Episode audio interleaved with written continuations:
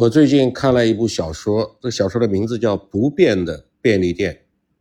小说里边讲了一个韩国的整形医生，这个人呢，因为事业遭受到打击，所以开始酗酒，酗了很多的酒，喝的脑子都中毒了，忘记了自己是谁，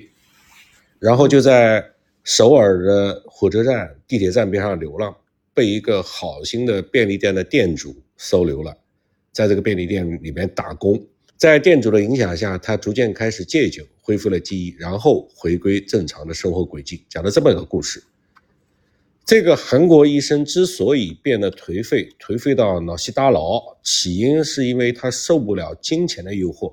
干起了幽灵医生的坏事儿，最终终于出事儿了。他原来是一个很有名、很有技术的大 IP 啊，这个美美医美圣手，远近闻名。他的手术费用也很高昂，他是一个真正。注重手术质量的医生，但是这样的医生呢，一天就算是使尽浑身的解数，也只能做那么几台手术。所以对于美容医院而言，这个人的盈利的天花板就在那儿放着。在这个无良的医美 医美院长的蛊惑之下，这个医生逐渐放弃了手术质量，把重点的精力放到了获客之上，把大量的时间放在前台跟潜在的患者们吹嘘，忽悠这些人来他们医院做医美手术。而把最最重要的手术本身交给实习生，交给甚至不是医美行业的医生，交给那些助理医生来做，他自己就像一个幽灵一样离开了手术室。这个就是幽灵医生，就有点像齐白石的画是他的学生画的，但是只要印章是齐白石的，大众就认。在某一天，这个医生遇到一个怀揣明星梦的少女，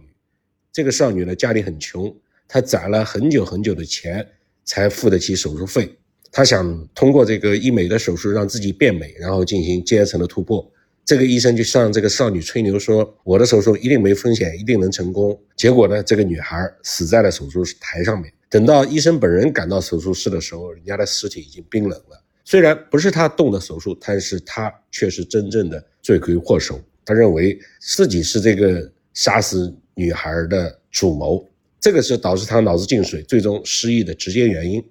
在书里。我也了解到，韩国医生是真的是特权阶层，甚至说他们医生犯罪了也不会被吊销医师执照，他们的平均的公开年薪都能折合到一百万人民币以上。上班的时候他们可以喝酒，可以免疫服兵役，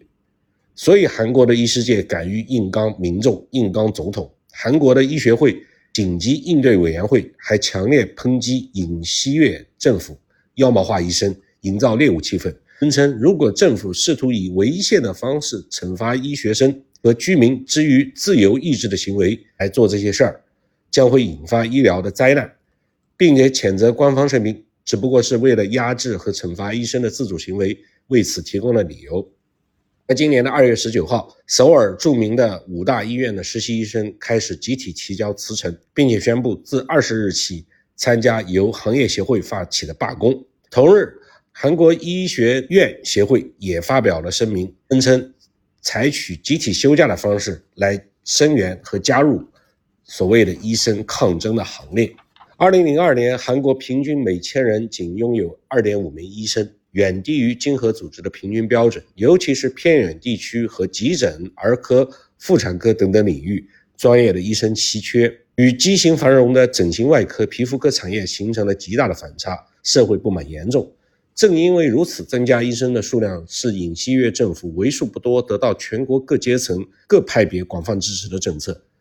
这些医生啊，医学会却振振有词地宣称，韩国的人口在减少，韩国在走向老龄化，韩国根本不需要那么多的医生，因为政府忽视了这些地区工作失去吸引力的问题，忽视了恶劣的条件、工作条件以及实习生和低工资。这些才是打击医生积极性的重要的原因。医学会还表示，当务之急是提高这些领域的医生的待遇，将更多的实习医生转正，来调动其积极性，而非增加医生和医学院招生的数额。所以这个措辞啊，简直是无稽之谈。眼下，韩国的政府和医师学会双方看似气势汹汹，但是却都未必敢于过分发力。这才是韩国奇葩的地方，让人惊掉下巴的地方。想当年，韩医还想无耻地剽窃中医的成果，就如同韩国人把端午节认定为是韩国人发明的一样，特别无耻。郭德纲说得好，韩国人发明了一切，中国人没做别的事儿，只是发明了韩国人。韩国人说：“我要不是打不过你，我早就跟你翻脸了。”对呀，他们脑仁就松子那么大的个儿，打开他们的脑壳一看，就是一碗卤煮。我感觉你像两头猪，因为一头猪已经不足以形容你的愚蠢。